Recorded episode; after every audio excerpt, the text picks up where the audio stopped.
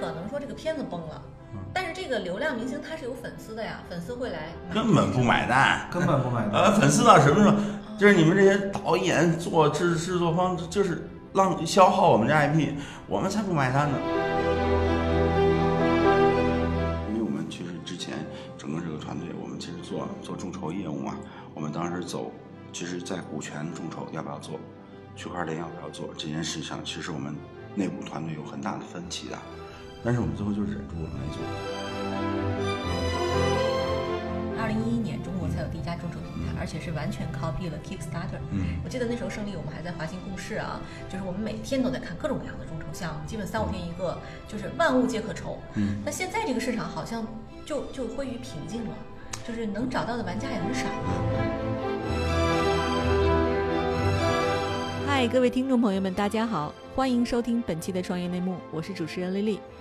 这是一档由 GGV 纪元资本发起的访谈节目，旨在为中国的听众提供更具专业视角的创业话题沙龙。我们深信，听故事是人类的古老本能，也将在每一期节目中尽可能的帮助嘉宾讲出他们最精彩的故事，讲出他们的创业内幕。本期我们请到的嘉宾是文创众筹平台新三板挂牌公司摩天网的创始人 CEO 黄胜利。另一位嘉宾呢是中国高端衍生品公司莫纳的营销总监王一勉。嗯，大家好。对，可以请双方先就自我介绍一下吧。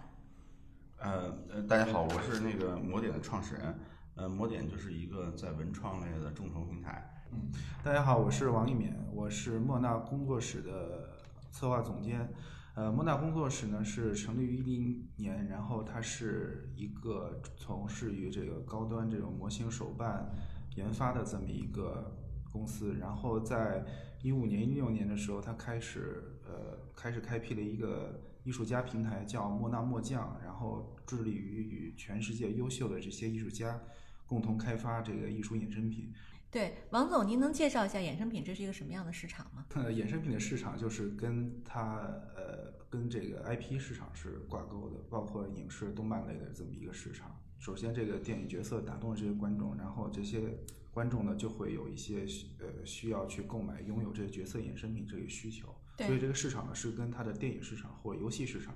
以及所有文创类市场相息息相关的这么一个市场。而那个胜利，你们的公司其实就主要是帮这些衍生品来做营销和团购，是这样的一个业务吗？对我们基本就是说，能够帮助像莫大这样的公司，把它的这个好的产品，呃，好的 IP，然后能够触达到最终真正喜欢这个 IP 和喜欢这个产品的人，然后我们就做这个动作。可能就听众朋友们会很好奇啊，就是提到这两家公司，大家会觉得稍微有点陌生。我提几个名字，可能大家就都知道这个两家公司在业界的地位了。比如说去年啊，故宫出版社它出版的首款创意解密书，呃，《迷宫如意琳琅图集》，以及今年《流浪地球》呢，它其实在魔点上已经达成了一千四百五十二万销售额的这个衍生品。而对于这个莫纳呢，那就更厉害了。那其实莫纳今年有一部这个。大神剧也是我们市场的一部黑马剧哈，就是《哪吒之魔童降世》，然后它的官方衍生品也是莫娜在做。我刚才提到的这三个 IP 都是魔点在帮他们去做呃营销、团购等等这样的事情。胜利，我就想知道，就是其实文创众筹是一个跟 IP 强相关的业务，魔点是如何吸引这些 IP 合作方和你来做合作呢？呃，我们主要是几个几个点吧。呃，第一个呢，就是我们这个。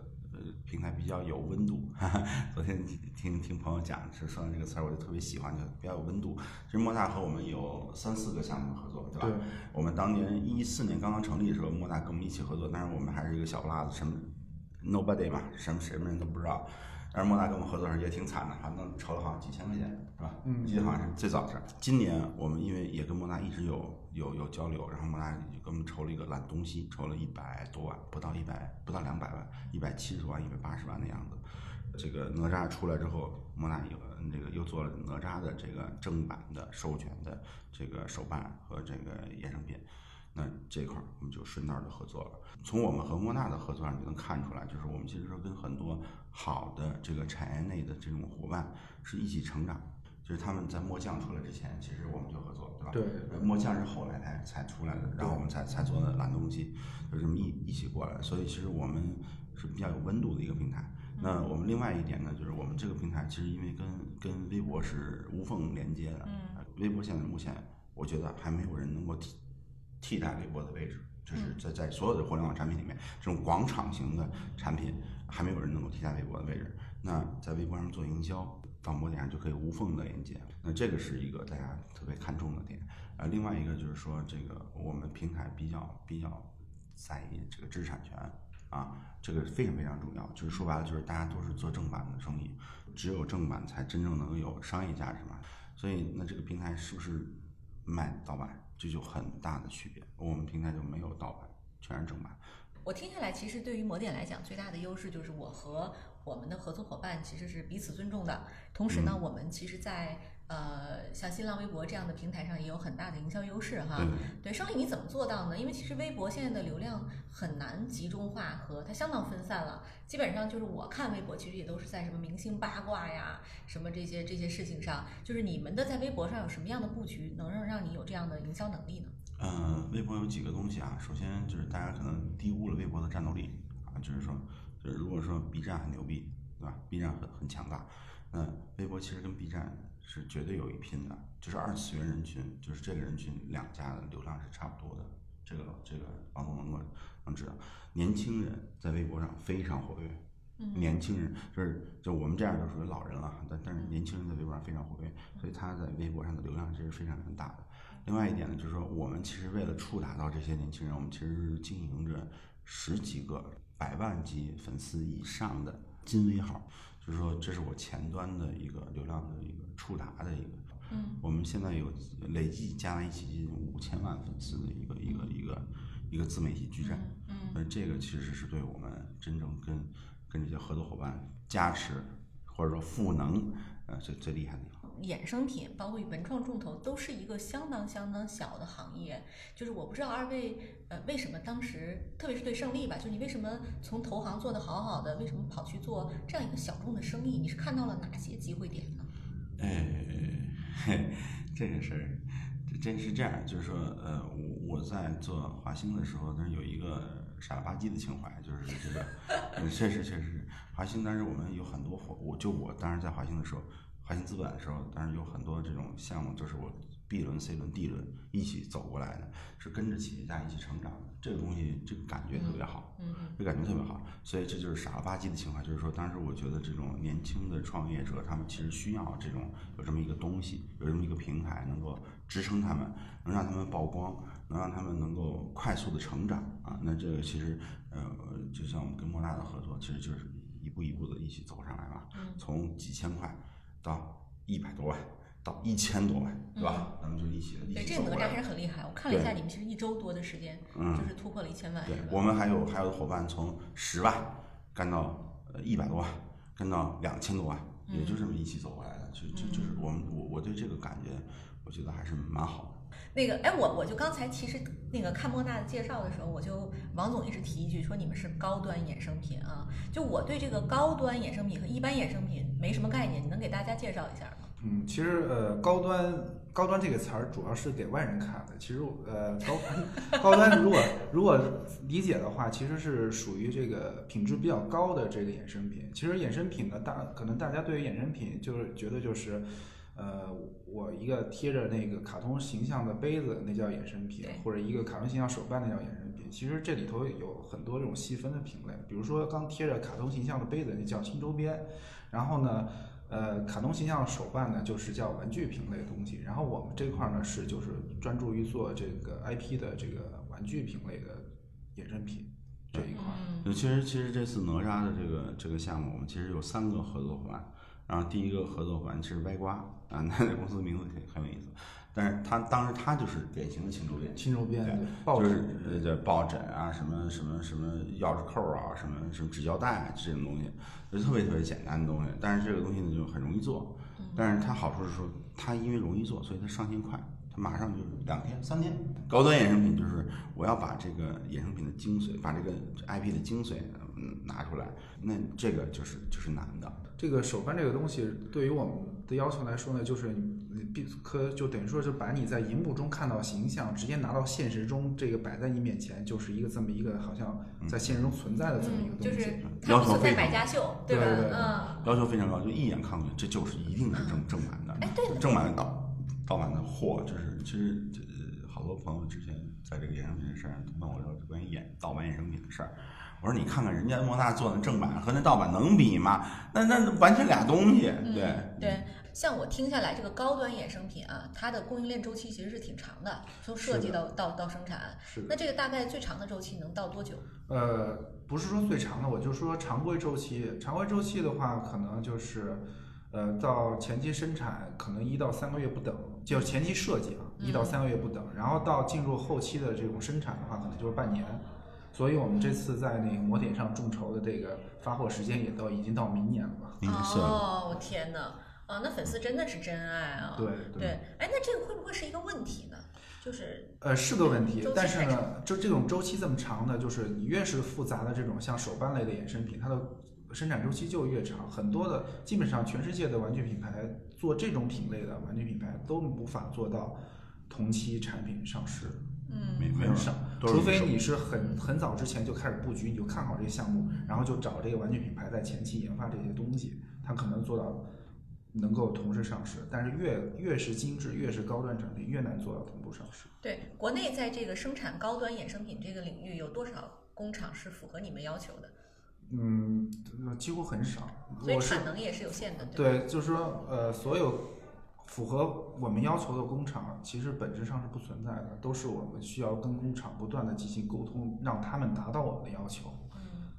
比如说我们去环球影城啊，或者去迪士尼啊，你看它的那个，就是它的那个各种各样的商店里，它是非常完整的在提供一套产品，从你的生活用品到你说轻周边，到手办，然后到一些更高级的玩具，它全部都有。那其实这些产能其实都是在占据中国咱们现有的这些工厂的产能，嗯，你怎么跟这些大 IP 去 PK 呢？中国的玩具厂一般集中在东莞那一边嘛，其实有有很多大大小小不一的玩具厂。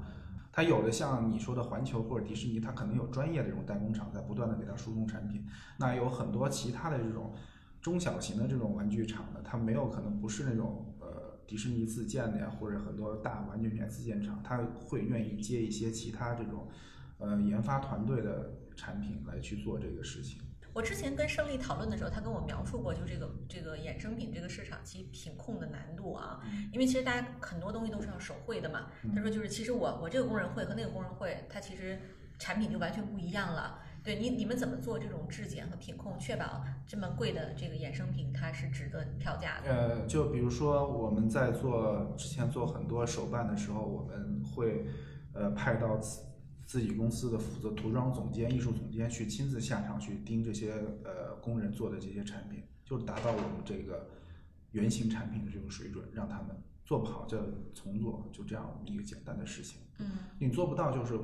就是不给钱呗，就这样。听起来好复杂呀，是吧？呃，其实它的它的成本就主要是在公共成本上面。其实其实其实你说事儿麻烦吗？呃，这复杂吗？倒不复杂，就是就是操心。对简单说就是操心，就是对对，真的一一点点盯对出来，。因为包括像哪吒这样的产品，如果我们要下场的话，我们会把我们涂装好的原型产品，就是现在在模点公布的一步步公布的这些原型产品，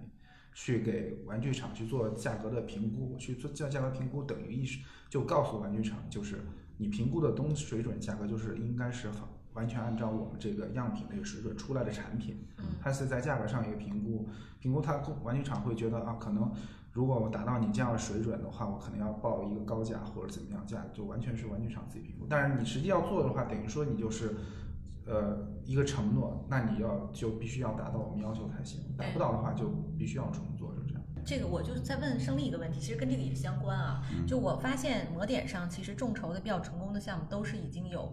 这个成熟 IP 的。流浪地球我们不说啊，哈利波特或者故宫它是已经有成熟 IP 的。嗯，像流浪地球和哪吒都是它上映之后我才能预测到它会火。嗯，那你你是怎么？你是在它火了之后去找它谈吗？还是说我在之前我就判断它会火，我就已经签下来了？这个问题问的比较有意思啊，就是说，老实说，其实没有人能够判断一个 IP 能不能火，对吧？对，那你们跟哪吒是之前就签了吗？因为我知道那个胜利以前在华兴的时候做过华谊啊，嗯他其实是华谊的这个财务顾问。嗯然后呢，后来你那个也做过像英雄互娱什么这样的游戏类的公司啊，嗯就是这种的这个赌性，无论是游戏还是电影，它都很难判断，很有可能我花很多钱就就死了，像上海堡垒这种，对吧？太冤了。对呃呃，这个这个咱们就是 IP 类的项目，就是 hit or miss 嘛，咱们咱们咱们行业叫 hit or miss，就是呃就就有有很强的这种这种这种这种这种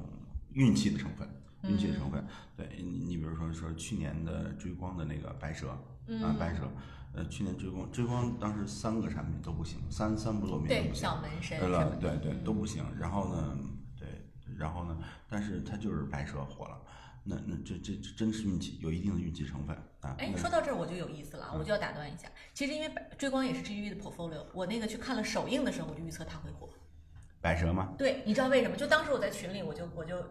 就季勋就问我说：“丽丽，你觉得这次票房能破两亿吗？”我说：“我觉得肯定能破。”他说：“为什么啊？因为其实无论白蛇、哪吒，还是我们像之前的大圣归来，它其实这个 IP 是非常耳熟能详的一些老 IP。嗯对，就是中国其实像独立的一些呃动漫的形象呀，或者是什么，它都它都很难就是达到那种票房高度。比如像我们之前的《秦时明月》，那个就算是就算不错的了，嗯对吧？啊，像剩下的我就没有见过特别好的，但是就除了像什么蓝猫淘气三千问或者是什么熊大熊二那种、嗯啊，那那比较比较极端的熊牛逼，对长时间的那种案案例啊，就它动画片案例我们不说，但就动画电影确实很难破局。就是二位怎么看待这个现象？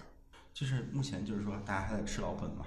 还在还真的是这个吃老本的状态。我们其实除了大鱼海棠啊，是是一个自己创作的相对来讲新的 IP，无论大圣归来。呃，哪吒、白蛇这种超过几亿票房的动画电影，基本都是吃老祖宗留下来的这个这个这个 IP。观众既有的好感度，对，它其实吃的是是吃吃的是老总留下来的 IP。呃，其实大家包括包括魁拔之之之前，好多人也说他基本是一个孙悟空的形象啊，一个小猴子的形象。那那这这个这个没没什么更好的办法，就是说这确实是碰到这个问题。呃，你像追光，追光非常非常明显，四部剧只有一部真正的走了这个白蛇，走了这个传统 IP 就火了，前三部都是中国文化。那有可能前三部都是因为王威是编剧。啊，不不，但但前三部都是中国文化，其实这都是中国文化。比如小呃这个小门神，这个猫与桃花源，基本上这都是中国文化，就是火不了。啊，最后你你就冠上白蛇，咣一下就火了。嗯啊，对，它有它有它它一定的道理。就是中国目前在我们自己的文化自信和在这个用户就是观众的文化自信这个角度上讲啊，还是说从作者哎，在作者这这个角度上讲，其实还是迎合这一点会会更容易成功。对，呃，其实最最近大家也其实聊这事儿，就是说哪吒这个事情。哪吒这个事情其实有个很大的一个尴尬，老实说，就是哪吒火了之后，所有的哪吒都火了。只要是哪吒，这市场上卖的，只要是哪吒，都都好卖。那就有问题啊，那就是说这个 IP 方费了好大的劲，对吧？五年磨了这么一个 I IP，磨了这么一个作品出来，四十亿的票房，看上去不错。那我真要做衍生品的时候，就会发现这个 IP 本身是老祖宗留下来的，谁都可以用的 IP。那我怎么排它？怎么去做差异化？所以这个其实是，凡是这种这种，就他就有这个这个困惑。那没有办法，早期起步的阶段就是这个。我们其实挺期待深海这样的，对吧？他们自己新做的一个 IP 啊，深海就是一个机甲类的一个 IP，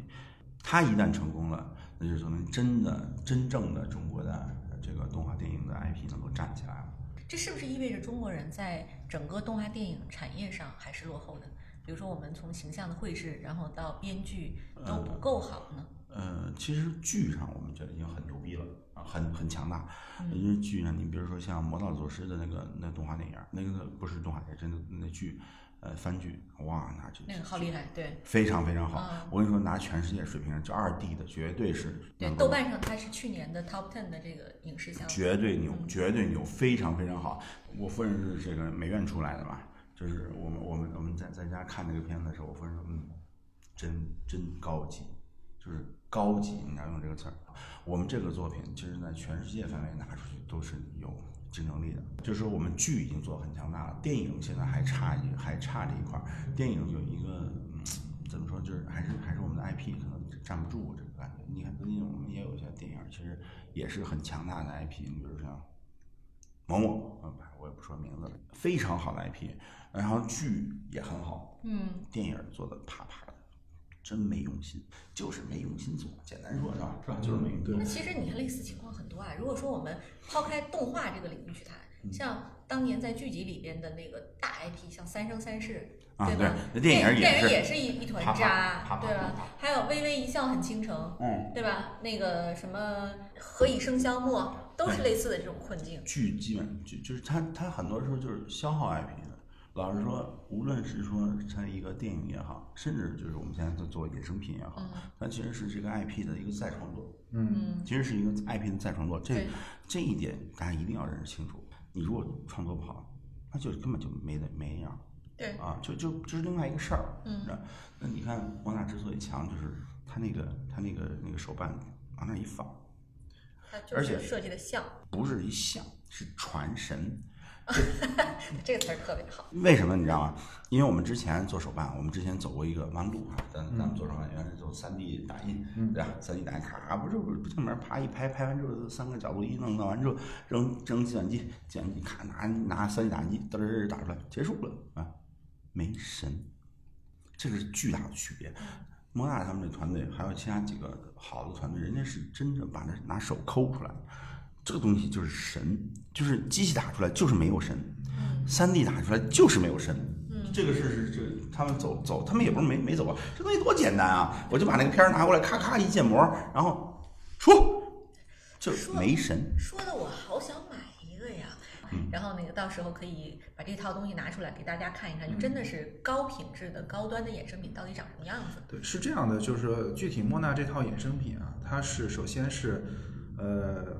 哪吒这个剧组就制作方给了我们很多数据上的支持支撑，就等于说他人物的数据都是据摄制方提供的，嗯。然后在这个过程中呢，导演导演角的呢也会提很多的监修的意见，嗯。然后呢，我们会把这个数据呢，这个人物数据呢，确实是 3D 打印出来的，但是我们不是 3D 打印完了之后就拿出来卖了。在 3D 打印之后，就是像黄总说的，它是一个很粗糙的原型，我们需要人用人手工去把它这个原型不断的进行细化修改，修改成一个呃具备这种一定品质、高品质的手办，然后再加再去由涂装师亲自把这个颜色给涂上上去，这才是一个完整的这一个原型产品。这嗯，样好精细的过程哈。嗨，各位小伙伴，告诉你一件很重要的事情：创业内幕的听众群已经开通喽。在这里，你可以和我们直接沟通，也可以第一时间了解到 GGV 纪元资本线下活动的动态，近距离聆听投资人的独特见解，并且结交其他互联网圈子的小伙伴呢。入群，你只需要添加微信公众号 CYNMXZS，我再重复一遍，CYNMXZS。也就是创业内幕小助手的拼音首字母，并在好友请求中标注“创业内幕”。接下来，小助手会帮助你完成入群操作。我们期待你的加入。就我们说回来的话，衍生品其实是动漫成本回收的一个重要一环，嗯我理解是这样啊。那么，集营销、团购、预售三位一体的这个众筹模式，它是否能解国漫目前的这种商业化燃眉之急？我不知道胜利怎么看这个现象。啊，这事儿其实呃聊的比较多了，就是这个事儿，这一直是一个这个矛和盾的关系啊。比如说，你像莫纳和这个彩条屋还好有一个股权关系，要不是这样的话，其实莫纳是不敢轻易接这个哪吒这个 IP 的。就是在呃片子真正票房立起来之前。啊，就是片子的这个这个观众观影人数达到一定高度之前，是没有人敢轻易去去签这个 IP 授权的衍生品授权。那这个 IP 方呢，也觉得说，如果我轻易就把这个衍生品授权就扔出去了，之后我就吃亏了，是对吧？那所以呢，一般尤其是现在传统的线下的，它最后的销售数据是不知道的，所以就基本上都属于就是说我需要一个高的保底，就是片方对于这个授权被授权方认为说说被授权方可能会占到便宜，所以就要高保底。但是被授权方说你票房还还不知道怎么样呢，我凭什么给你高高保底啊？我咣叽一把一把钱扔过来，你那票房啪啪的，对吧？就跟咱们刚刚说那个片子，对吧？啪啪的，我们不好意思说人家名字，我们兄弟扔五十万进去，然后就就就没了嘛。这个衍生品也不愿意赌，IP 方也不愿意赌，那大家都都不想赌的时候，这个业务怎么做？哎，对，这有意思啊。比如说像我们刚才说到那个片子，其实大家都知道今年崩的一掉一部啊，嗯，他可能说这个片子崩了，嗯但是这个流量明星他是有粉丝的呀，粉丝会来买，根本不买单，根本不买 单。呃，粉丝到什么时候？哦就是你们这些导演做制制作方，就是浪消耗我们这 IP，我们才不买单呢。你你你做的好，我去买单；你做的不好，我消耗我们的 IP，我们才不管。他们他们粉丝也不傻，粉丝说我不是玩命什么都挺，你这么消耗我这 IP，我当然不挺你了。说白了，我挺人，这不是傻吗？啊，就是说证明我自己智商比别人低，我我要挺着说这个确实好。然后我挺完他，然后证明我智商比其他人高，因为当年我就是真爱粉，那我当然愿意挺。你要是能能拍这么个玩意儿，你让我怎么挺你？其实你看哪吒，哪吒我们我我见过，我见过刷八遍的，刷八遍的，那这就是你说他脑残了，他其实咱们自己看有点儿闲啊，人时间比较充分。人家人有时人暑假嘛，对，但是人家人家东西好，我去刷，然后就那证明我自己，我还是有智商、有品位的。嗯那我那玩意儿我怎么刷呢？我刷刷刷刷不下刷不下去粉，粉丝对衍生品的这种知识程度，并不代表了这个这个显示品一定好卖，哪怕是它爱豆的样子。嗯，对，没用，对，然后东西一定要好。然后第二个就是说，我们从众筹这个模式呢，其实它它有一个它是个预售的模式，预售的模式可以在用户最关心这个 IP 的时候，先把这个购买力圈住。然后我再去生产，因为生产确实是个过程，我不可能在片之之前就已经，因为我刚才已经说过了，我不知道这票房好不好。而中国的电影票房，别说我们了，片方自己都不知道票房好不好，对对吧？他都他，你像彩头内部的哎 KPI 是二十亿，干到四十亿，现在快五十亿，四十五亿了，嗯，对吧？那这个事儿嗯谁也不知道，但是谁能敢说说我跟他一起去赌，对吧？嗯历史上这些兄弟们死的太多公司了，你看当年那谁赌那个变形金刚，不是也也也就下了，对吧？对，但是就是说，我不敢去赌，那我就不敢去付 M 基金，我就不可能再提前生产、提前去准备，所以我基本就是，哎，这个片子立起来之后，我开始准备，我去跟他签谈这个衍生品授权。嗯，那这个时候就变成说，那我没有没有商品啊，我只能预售，对众筹就比较合适啊，对就就预售模式。然后另外一方面呢，就是众筹本身是预售、团购加营销三位一体的。除了把它的这购买力去穿出之外，我还做了一波营销。其实帮助片方也是做一些宣传，对我们其实做了很多的这种工作，这是营销。然后团购就是类似拼多多这种，就是大家一块儿，你你买越多，我们大家有些解锁档，就大家福利越多。对，去年的故宫，去年的故宫如嗯《迷宫如意琳琅图集》那个故宫那个书，中间那个双侧版的那个那个书签儿，那个书签儿比一本书还贵，一百六十八块钱，嗯就在闲鱼上买。你看闲鱼上，它很多卖那个奢侈品的一些都不叫周边，一些赠品。比如说你到香水大专柜样，哎，香水专柜，你可能买一套香水，正好赶上圣诞节，嗯会送你一套贴盛纸，贴纸啊，都不是 试用装，就那个贴纸居然在闲鱼上能卖二十块钱。闲鱼上还能卖，就是像什么，就是你买那个奢侈品，它通常包起来给你的纸袋，上面会有一个会贴一个那个签儿，比如说像香奈儿，它会有个山茶花那个签儿，就那个签儿也能卖二十块钱。我就想跟二位讨论一下哈，就是他的这些用户呢，就是对这个品牌有相当高的忠诚度才会做。从这个意义上来讲，其实衍生品的用户也是这样的，对吧？就他对这个 IP 要有要有很强的忠诚度，像对品牌一样。那这些人我怎么了解他的喜好？因为其实二位我知道胜利是七零后啊，王总您是80八零后，对，但其实我们的人群，我们的服务的人90后是九零后、零零后，嗯你怎么了解他会他会喜欢什么东西？哎，这是个老大难的问题，对，这你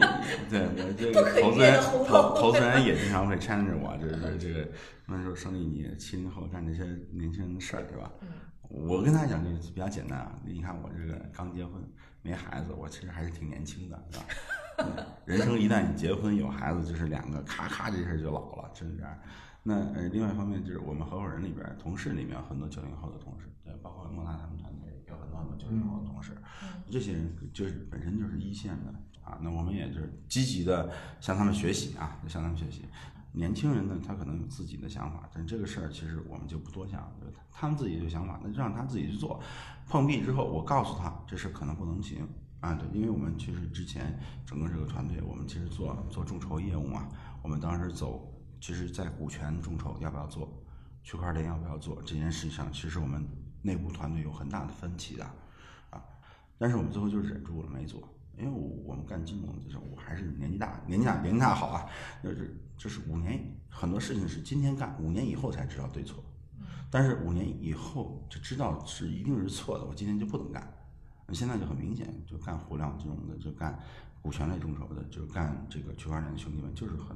很惨。嗯，现在就是就现在公安打击这个这个状态，就像当年打打传销一样。对，但这个年轻的九零后，他会不会觉得很挫败呢？就是老板看不到我的视角，他他会有这种感受。那 让他干干他有兴趣的，干个手办啊，干个什么潮玩啊，他们这有兴趣的他们就干呗。就这这我们哎，那我们就积极支持比。如说刚才这个场景啊，比如你的九零后员工认为区块链是未来，我们要做区块链共众筹，但你说我觉得风险很大，因为以我的经验，你们、你们如何说服对方？而他恰好是这个项目的负责人。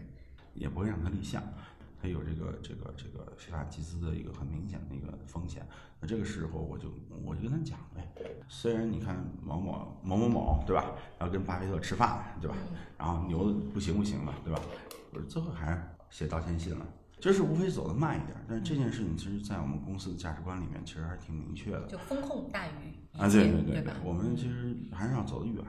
那我们就是为为了在什么在一起，就是为了走得远一点嘛，对吧？那我们就大家一块儿商量着把这些风险先都先尽量放在放边上。我们现在摩点为什么跟莫纳跟这兄弟们都合作不错，就是我们其实是这个在数据上，在这个服务上都是比其他平台做的非常好。啊，这个点我我可以拍胸脯讲，我们没有一分钱刷单，对吧？没有一分钱刷单，咱们哥几个干那么多项目，没有一分钱刷单。我们其他平台那都是全是刷的，啊，一百万交易额刷，通就上去一百万交易额。我们这一千万交易额一分钱没有。我跟你说，我见了好多兄弟，他们说我操你你，哎抱歉，这个 你一个做电商的电商的平台，就就能做真实数据不刷单这件事，其实已经很情怀了。今天我刷刷可能刷两倍，明天我就只能刷四倍。嗯，那因为我这个基础是虚的，但是呃拿投资人的钱，你还得再再增长，你就得往四倍刷。我最近有一个某某某某公司拿了一亿多美元，数据简直假的，就是，对吧？你知道那公司对吧？数据假的已经十几倍、几十倍的数据全是假数据。但我们不得不说，他确实是把一批投资人影响了。你怎么看待这个现不是象？投资人跟他们其实是沆瀣一气的，就是投资人是希望坏基金找坏项目。呃，对，他是其实他其实是接力棒的嘛，他也希望就是我这个冲进去数据好，然后然后下一个投资人接棒嘛，然后再下一个投资人接棒，再只要结结果 IPO，你前面所有的事情都都无所谓，都不在乎，刷刷刷去了，对吧？嗯，但是这个事情接不过去。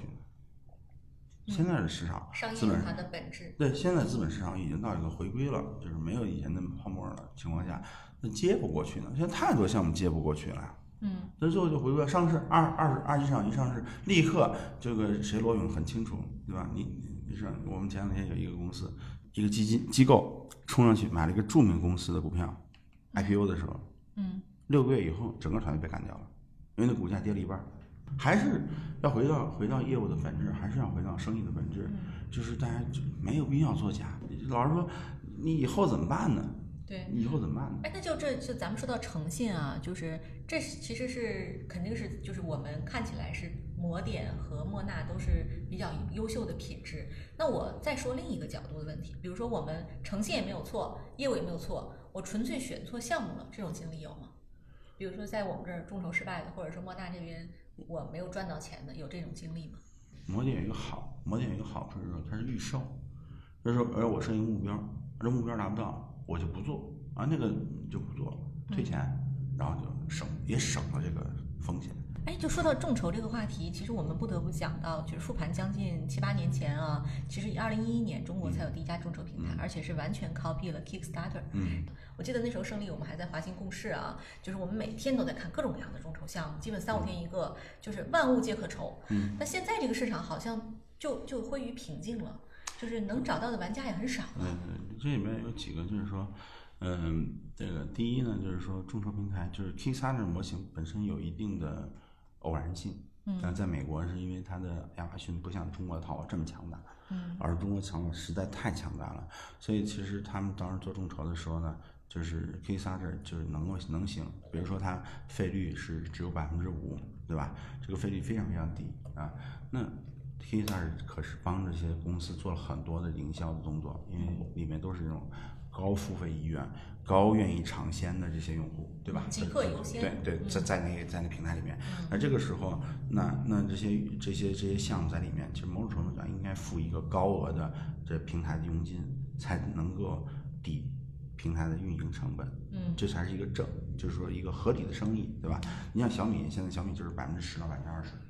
它就是它就是这么着一个，就这个这个抽佣比比例，因为它的用户，我认为我用户足够高质量，那你来我这儿，你就是消耗我用户的，那那你就要给我给我这个这个这个这个比例，但是但是 K 三就是只有百分之五，所以当时所有的人模仿它都是用一个低佣金的方法来模仿它，甚至像现在仍然有些大平台做的众筹频道是零佣金的，那你没有佣金，那这个生意就不可持续，不可持续自然就小，这是一个。第二呢，这个众筹本身就有一定的风险。啊，这风险主要是在交付风险。为什么我老拉着莫大说，你们一定要两万多件儿，一定给我生产出来，不能出问题，这是问题。就是因为交付一旦形成问题之后，那我马上就就流失了。所以这个这个以前的平台只死，就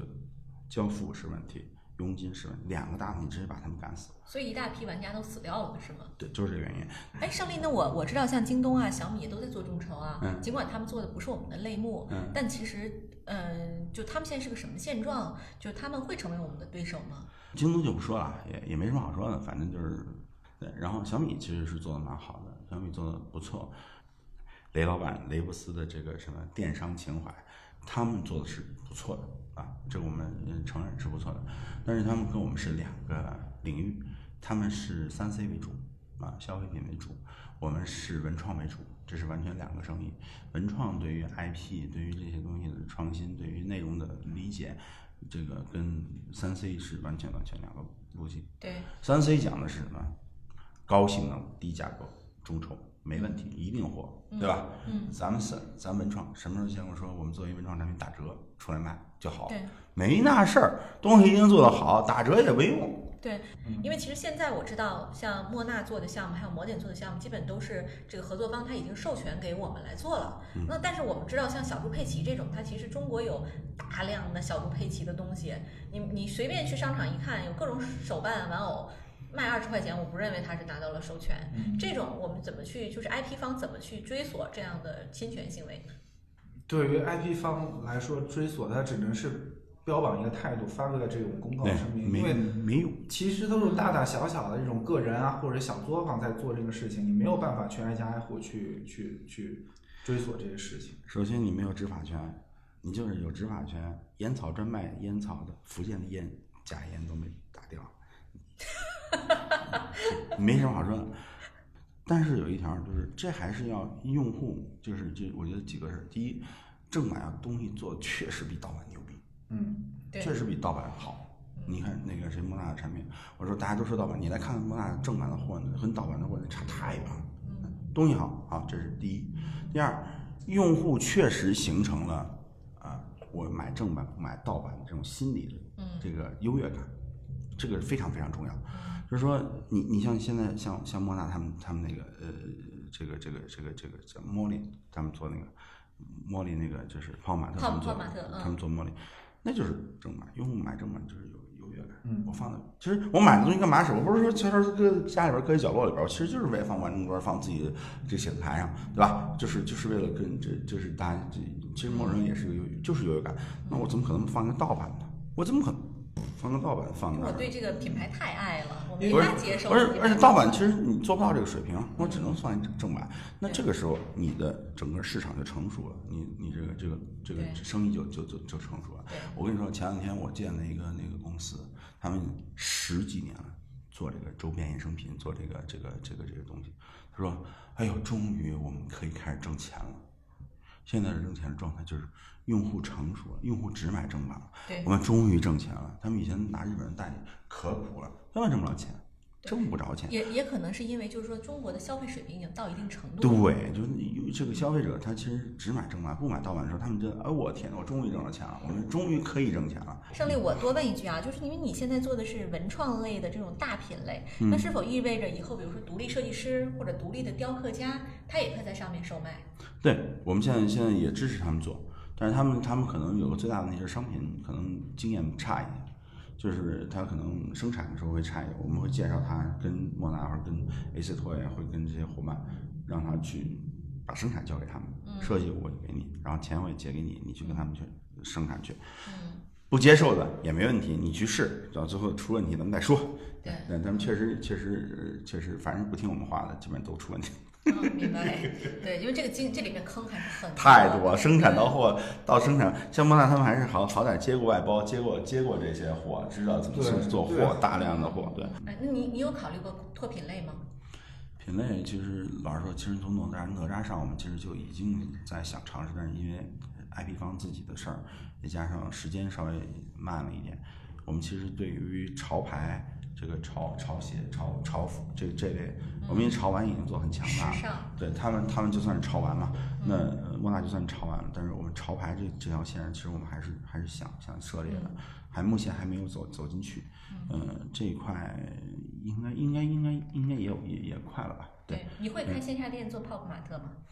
我不会开线上店，但是我会开我会我会做线快闪店，快闪店我们还是还是会做的，因为线下的流量还是蛮好的。对啊，因为流对流量的这个成本还是比线上成本低一点儿的。对，另外一方面就是我们现在参展的时候成绩还不错，所以我们现在这个已经定定调了，就是一定会有快闪店，经常去各地方去去巡展。对，特别期待哈，也请大家关注这个摩点网的微博号，然后公众号。如果将来有这种快闪店的信息，粉丝们可以去看一看。啊，对，我们每年，而且我们今年的十月十九号、二十号两天在上海，呃，跨国采购中心有一个摩擦大会，就是我们每年的一个一个嘉年华，就是我们所有 CP 都冲过去，然后粉丝也过去，然后大家在那儿。哇，十月十九号到二十号是吧？十九号、二十号。嗯，对，欢迎大家十九号、二十号去。然后，如果粉丝们呢想要去的话，也可以给我们留言，我们从中间抽出两两位粉丝，然后对，送门票我们送。门票，没问题对。好，好，谢谢。好，感谢二位今天的访谈，谢谢大家。感谢，谢谢。如果自由可以不被间断。